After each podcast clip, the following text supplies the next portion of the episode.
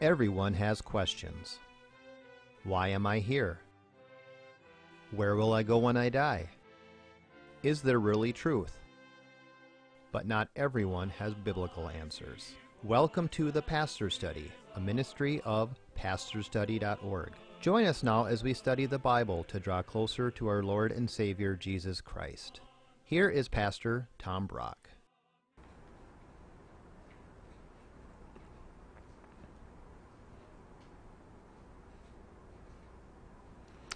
Welcome to the Pastor Study.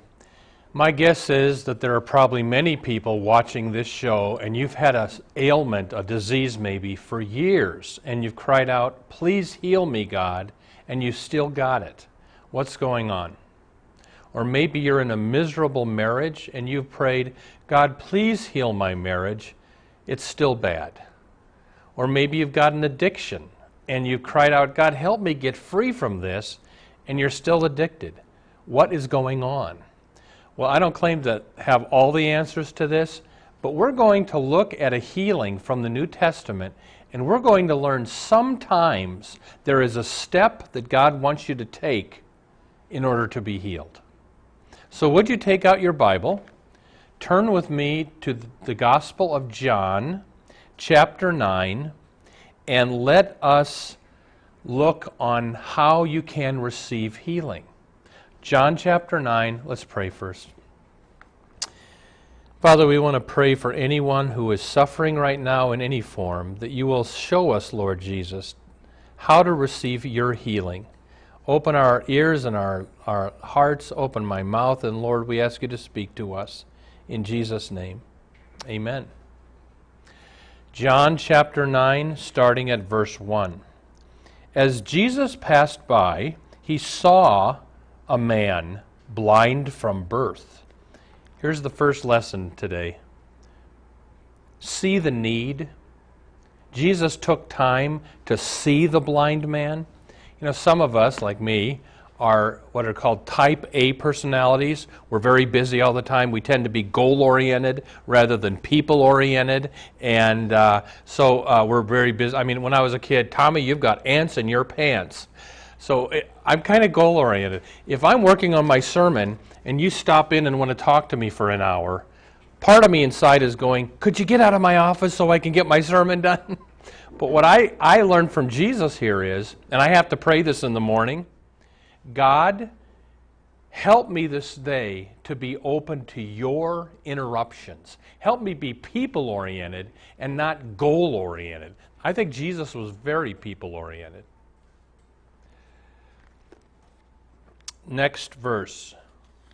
Jesus sees the blind man, verse 2. And his disciples asked him, Rabbi, or teacher, who sinned, this man or his parents, that he would be born blind? Here's the next lesson. Sometimes there is a connection between sin and sickness.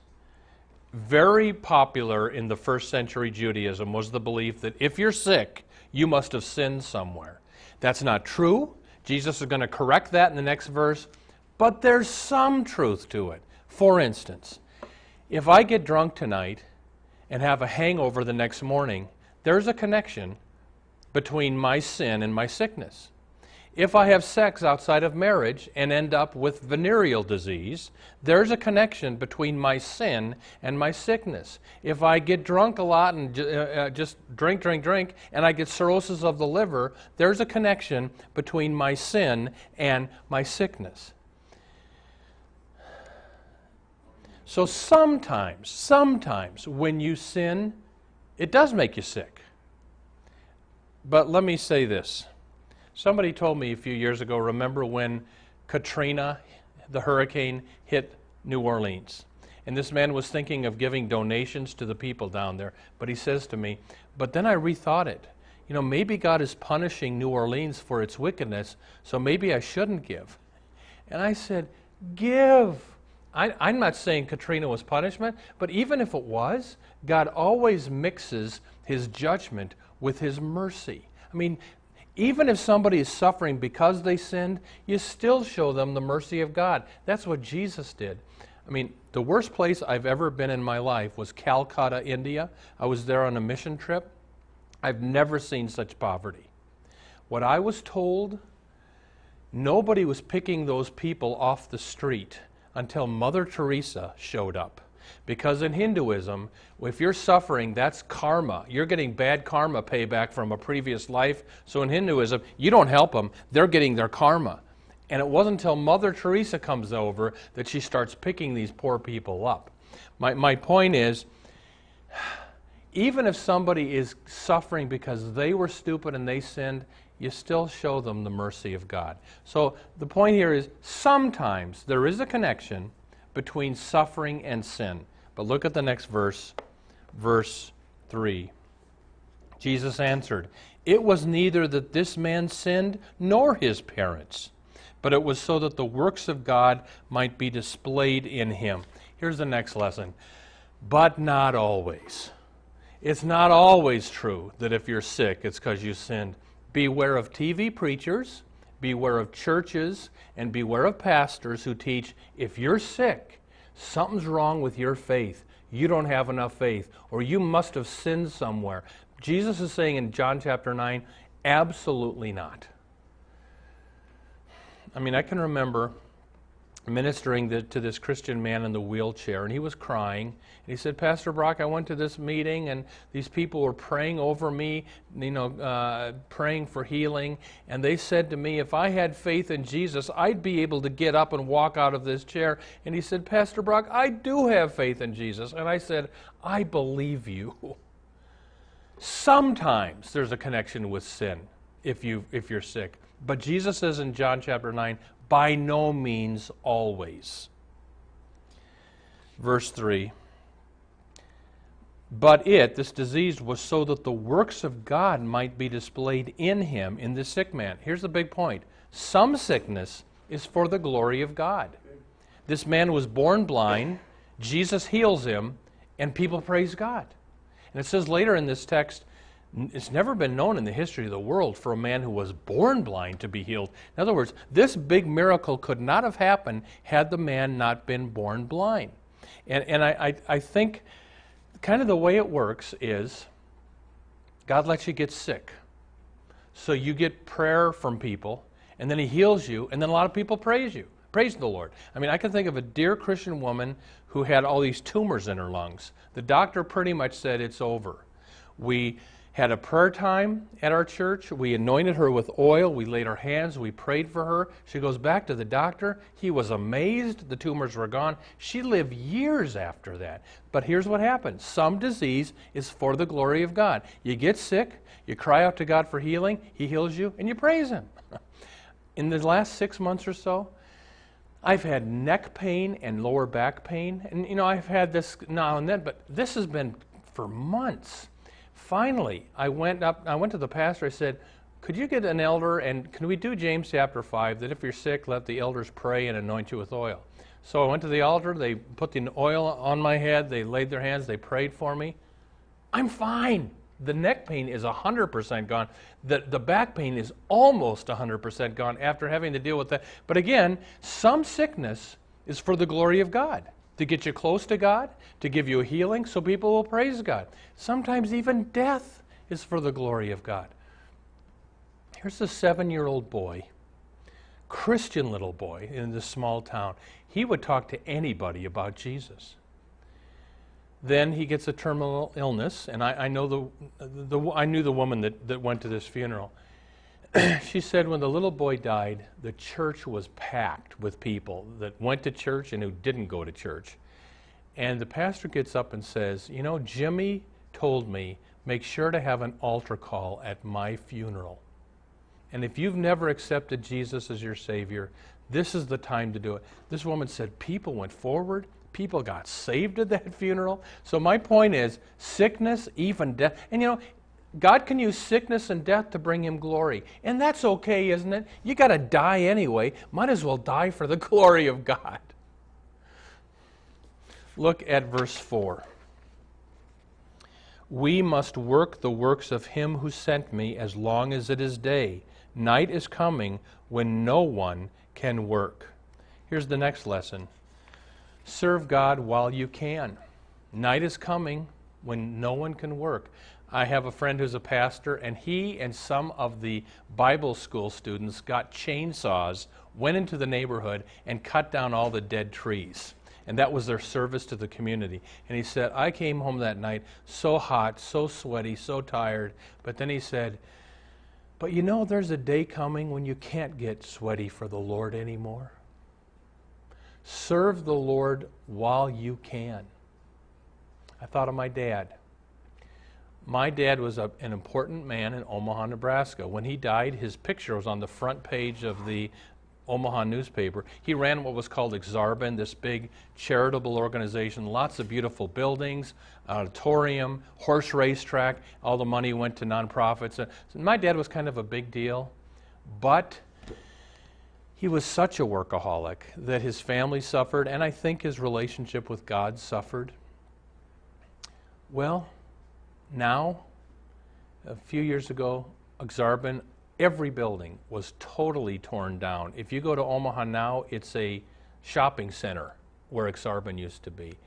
And I thought to myself, Dad, you live for the wrong thing.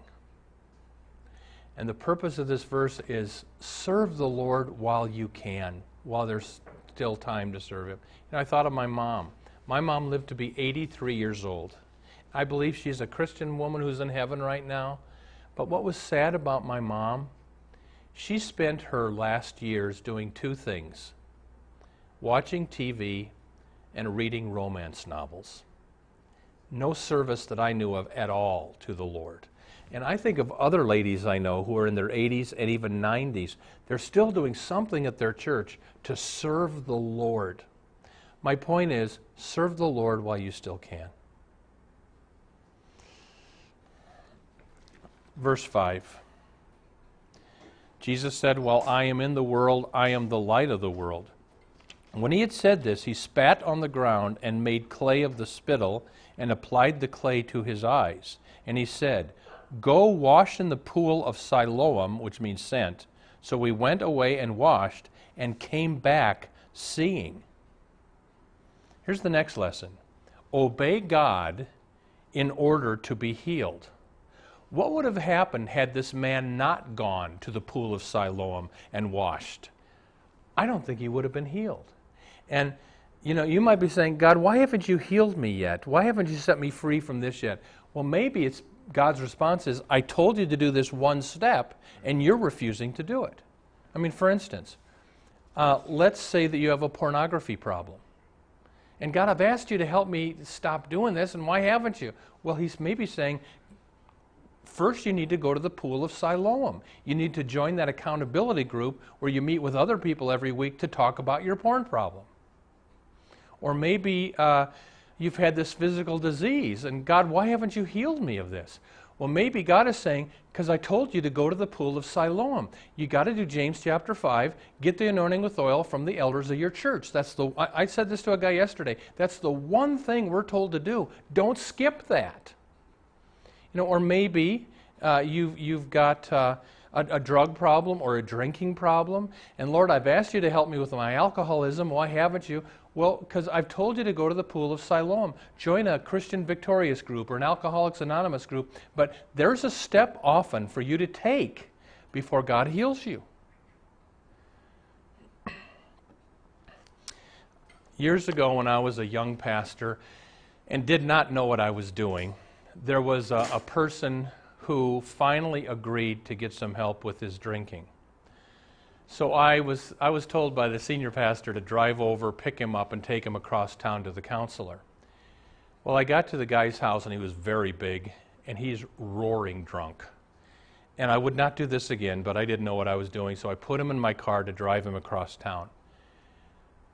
While we're driving, he just gets weird and he grabs my face and he kisses my cheek.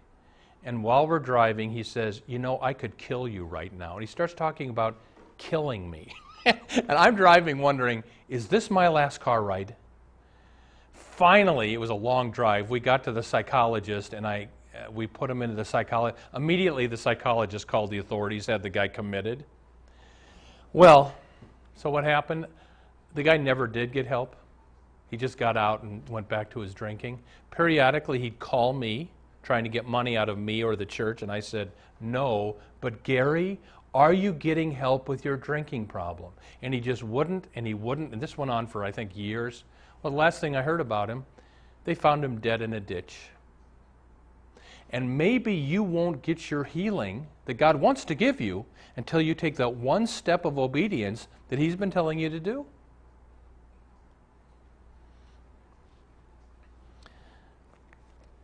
Let's look at verse 8. Therefore, the neighbors and those previously who saw him as a beggar were saying, Is not this the man who used to sit and beg? Others were saying, This is he.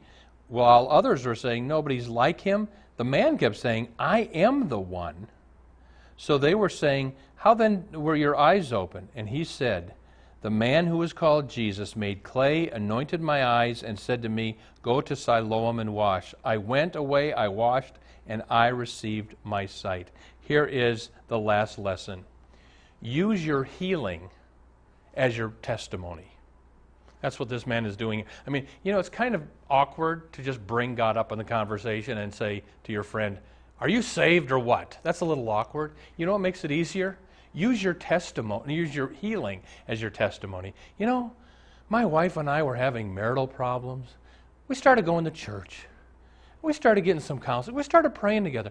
Wow, our marriage is better. I mean, that's the kind of thing people listen to. We've had people on this show. I can think of this former prostitute who now has a ministry helping women out of prostitution. She got born again and saved. You can't but help listen to her story. She's got such a great story. So, uh, what this man did and what I encourage you to do, just talk to people about what God has done in your life. That's mo- maybe the most powerful way you can lead people to Christ. Well, let's close now. I just want to say this God is a God of healing. Sometimes He heals you by taking you home to heaven because God is glorified through death. But probably He wants to heal you today.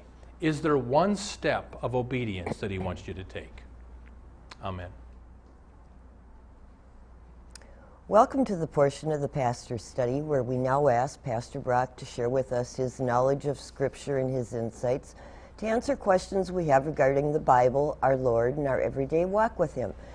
Pastor Brock, can we go a little further about some of the things you've been talking about in your sermon today? You know, I've heard people who say that God never gives someone a sickness, only the devil does. Mm-hmm. Is that true? No, it's not true. Now, you do have, I'll give you two verses that, that are on that side. Jesus heals a woman who was bent over, and he said, Shouldn't I, should I have not done this on the Sabbath? This woman whom Satan has bound for 18 years. So there's an instance where Satan was had a hand in that illness. And it also as it says in the book of Acts, Jesus went around healing and doing good to those who were oppressed by the devil. So sometimes Satan can have a hand in your uh, uh, disease. On the other hand, Jackie, in the Old and New Testament, sometimes God Himself hits someone with catastrophe. Pharaoh, the plagues. Mm-hmm. Satan had to get permission from God before he could touch Job. And sometimes, I mean, in, in, it says in, in the book of Acts, when Herod the king was being evil, the angel of the Lord struck him. So sometimes God does strike people with illness. The Bible teaches that. And I hear these faith preachers say, all diseases from the devil. God never does that. Have you read your Bible? Yeah. You said that there sometimes is a connection between sin and sickness. How does one know if your sickness is a result of sin? Mm-hmm. I would say, Jackie, if it's a clear link, you, again, if, if you were to get drunk tonight and have a hangover the next morning, there's something going on there, there's a connection. Sometimes, you know, but Jackie, here's the other thing. When I get sick, it's not necessarily because I sinned but I still pray, Lord, are you trying to teach me something here? Did I do something that you're trying to chasten me about? And, and you know what? It's good when God chastens us. It's for our health that He chastens us. So if God does give you a disease to turn you around, that's His love that does that. Yeah. Okay.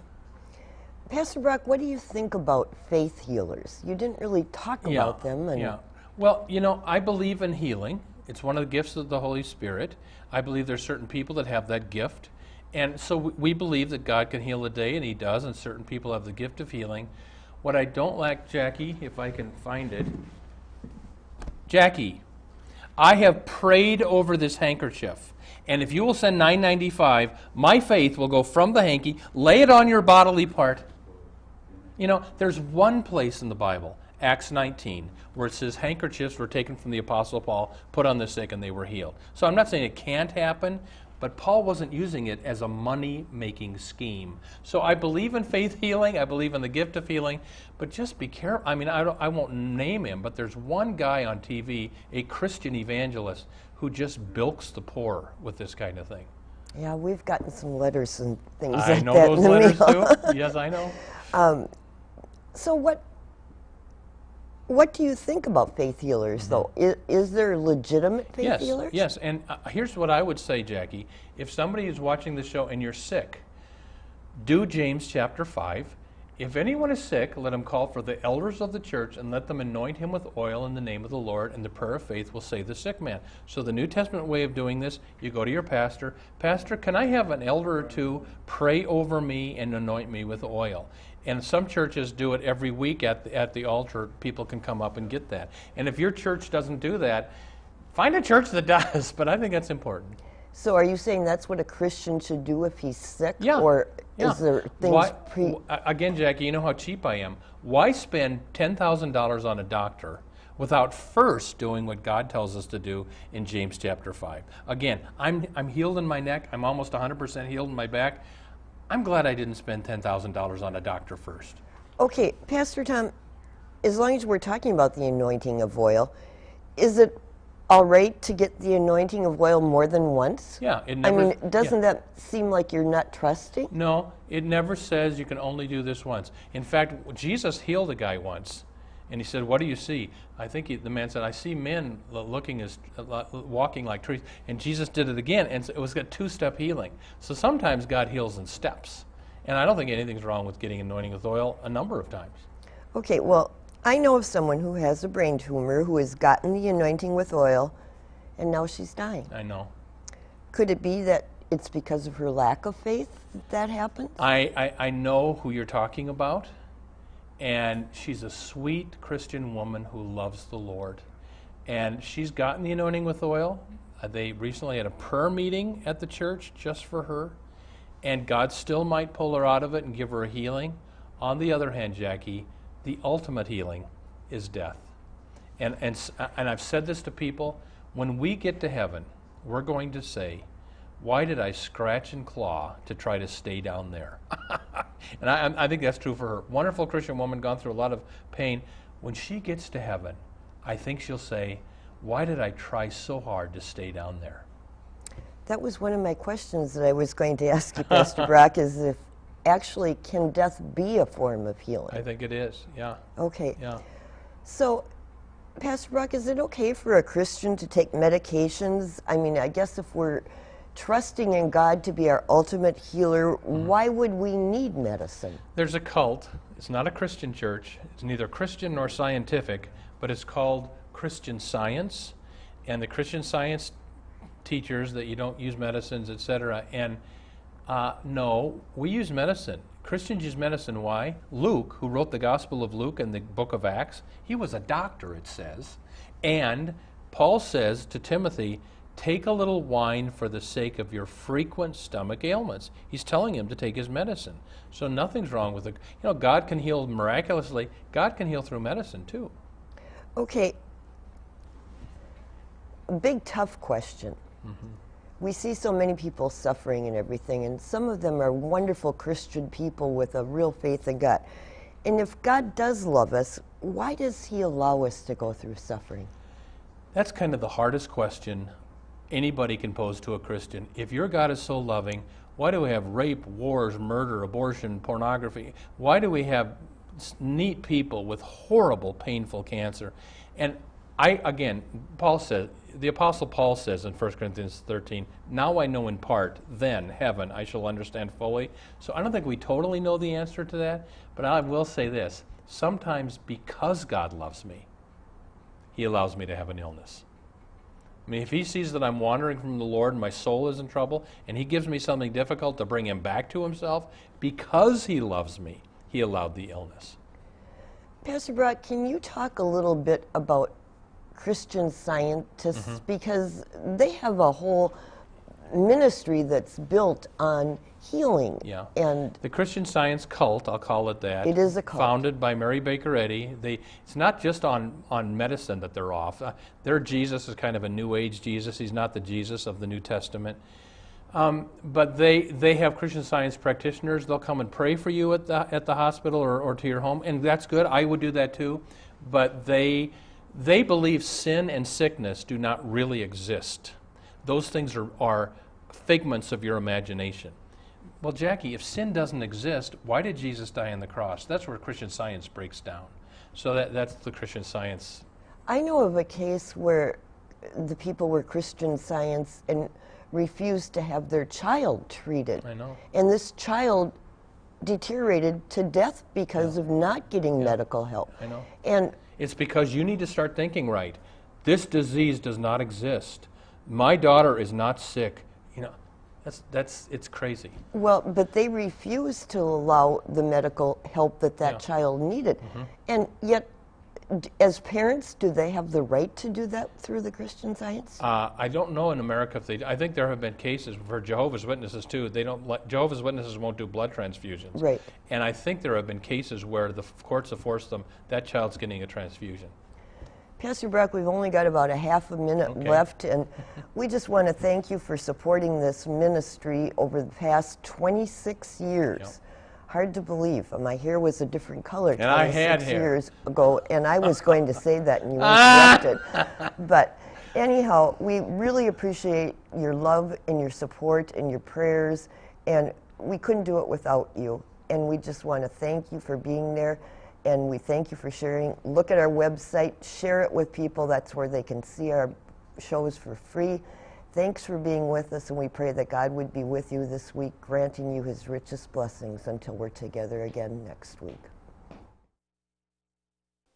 Thank you for watching the Pastor Study. You can watch more of our programs at pastorstudy.org. We are on the air preaching the gospel of Christ because of our generous support of you, our viewers. Would you consider supporting our ministry? You may do so at pastorstudy.org or write The Pastor Study, P.O. Box 41294, Minneapolis, Minnesota 55441. May the blessing of our one triune God, Father, Son, and Holy Spirit be with you today and always.